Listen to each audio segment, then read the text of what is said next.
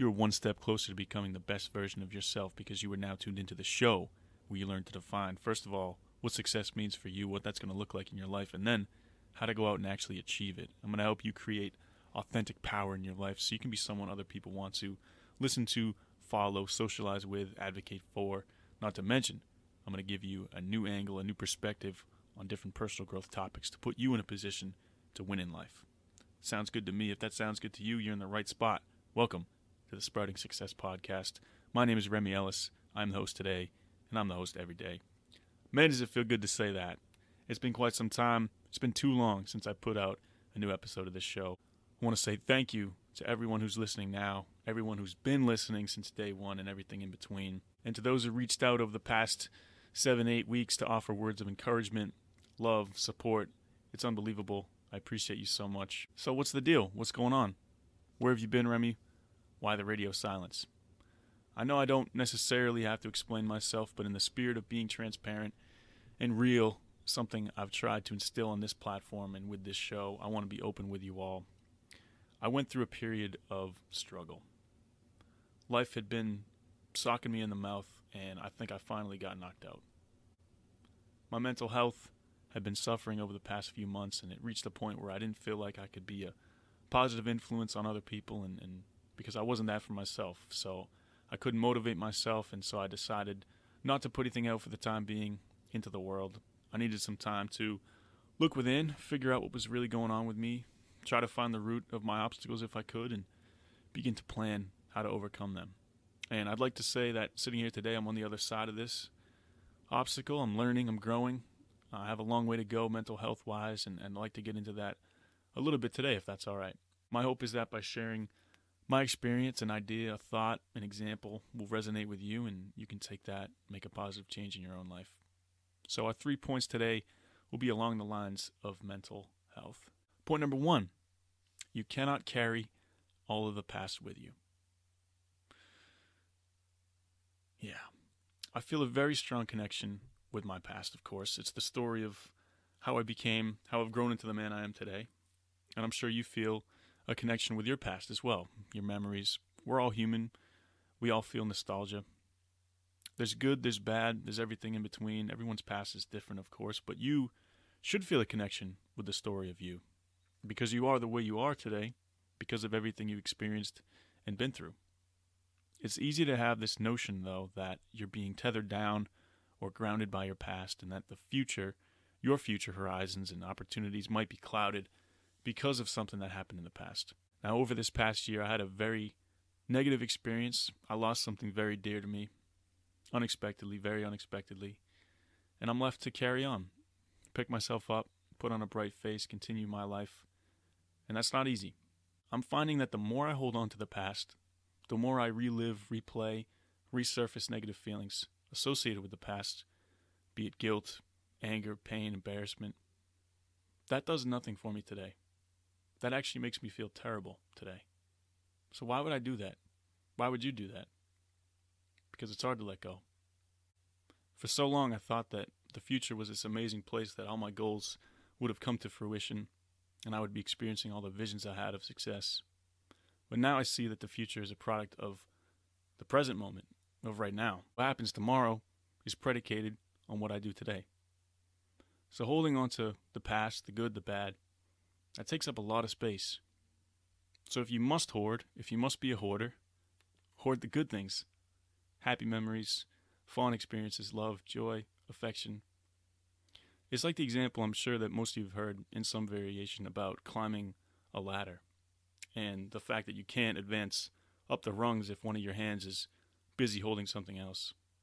You need to let go of whatever you're holding on to in order to climb, progress, grow. I'm trying to let go of the negativity of my past that still lives inside me to make room for the present day happiness and fulfillment that I want to feel. Point number two other people can't solve your problems. I should probably rephrase that to other people can only help you solve your problems so much. There comes a point when, after you're done venting and they're done consoling you, the session's over, that you need to go out and continue living your life. The clock doesn't stop just because you feel miserable or bad, life continues. And it's great to be supported by other people. And it's such a blessing to have people that have experienced something similar or the same thing to you around. Those people are able to empathize with you in a way that other people just can't. But there will come a time when it's just you, standing alone, facing down your problem, whatever it is self doubt, pain, embarrassment, fear, unfulfillment. And you're going to have a decision to make. Essentially, do you want to fall deeper into the hole that you're in? Or do you want to start to fight, start to climb your way out? Somebody else can't solve your problems for you. How could they? Another example mathematics. Now, I've always been better with language, I feel like, but I think I'm dangerous enough to get by with math. And in algebra, I remember my professor telling us that on the exam, they would provide us this sheet of formulas and equations, and in that way, they were helping us as much as they saw fit. So, when I'm taking the test, I have the process for solving the problem, but it's up to me to figure out what the variables are and in which order of operations to move first.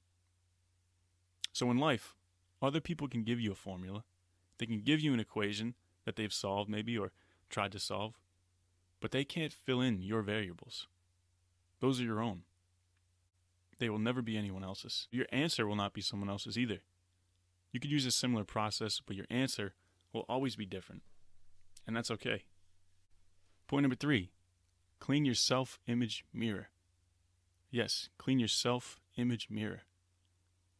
What I've been dealing with in my life is, I think, struggling with self image, uh, feeling like I'm not fulfilling all my potential or that I need to be doing something more purposeful. And so I'm asking myself, how do I build back my confidence? How do I start believing in myself again? How do I start being more of me? And the answer, I think, is to clean my self image mirror. Because we all know that over time, mirrors get gross. They smudge, they stain, they streak. And I never really notice it until I'm brushing my teeth and there's splotches all over my face on the mirror that I need to clean. Your self image mirror and how you view yourself is no different. So you can do this in several ways. Eliminate all the judgments, fears, expectations you've placed on yourself until it's just you, a human staring back at yourself. And then we can begin. Ask yourself, Who am I? And just stare into the eyes of your reflection. Nobody's perfect, and you're going to find some imperfections along the way looking back at you, and that's okay. But the majority of the problem is the fact that the mirror itself isn't dirty. Take time to wash away all the smudges, streaks on that mirror, and get a good look at the superstar that's looking back at you. Let's recap today's topic, which is more conversation on mental health and self image. Point number one you cannot carry all the past with you.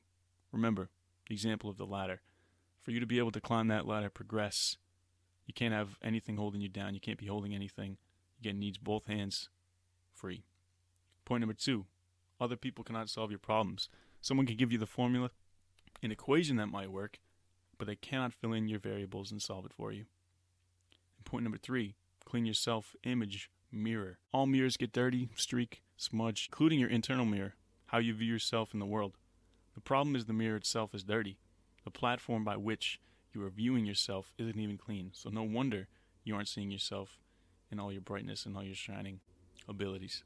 I'd like to say I'm back. I'll be on socials. Hit my line. Send me a DM. Let me know what you've been up to. Make sure you leave a review of this show wherever you're listening. I've been Remy Ellis. I'll see you soon. Until then, stay well.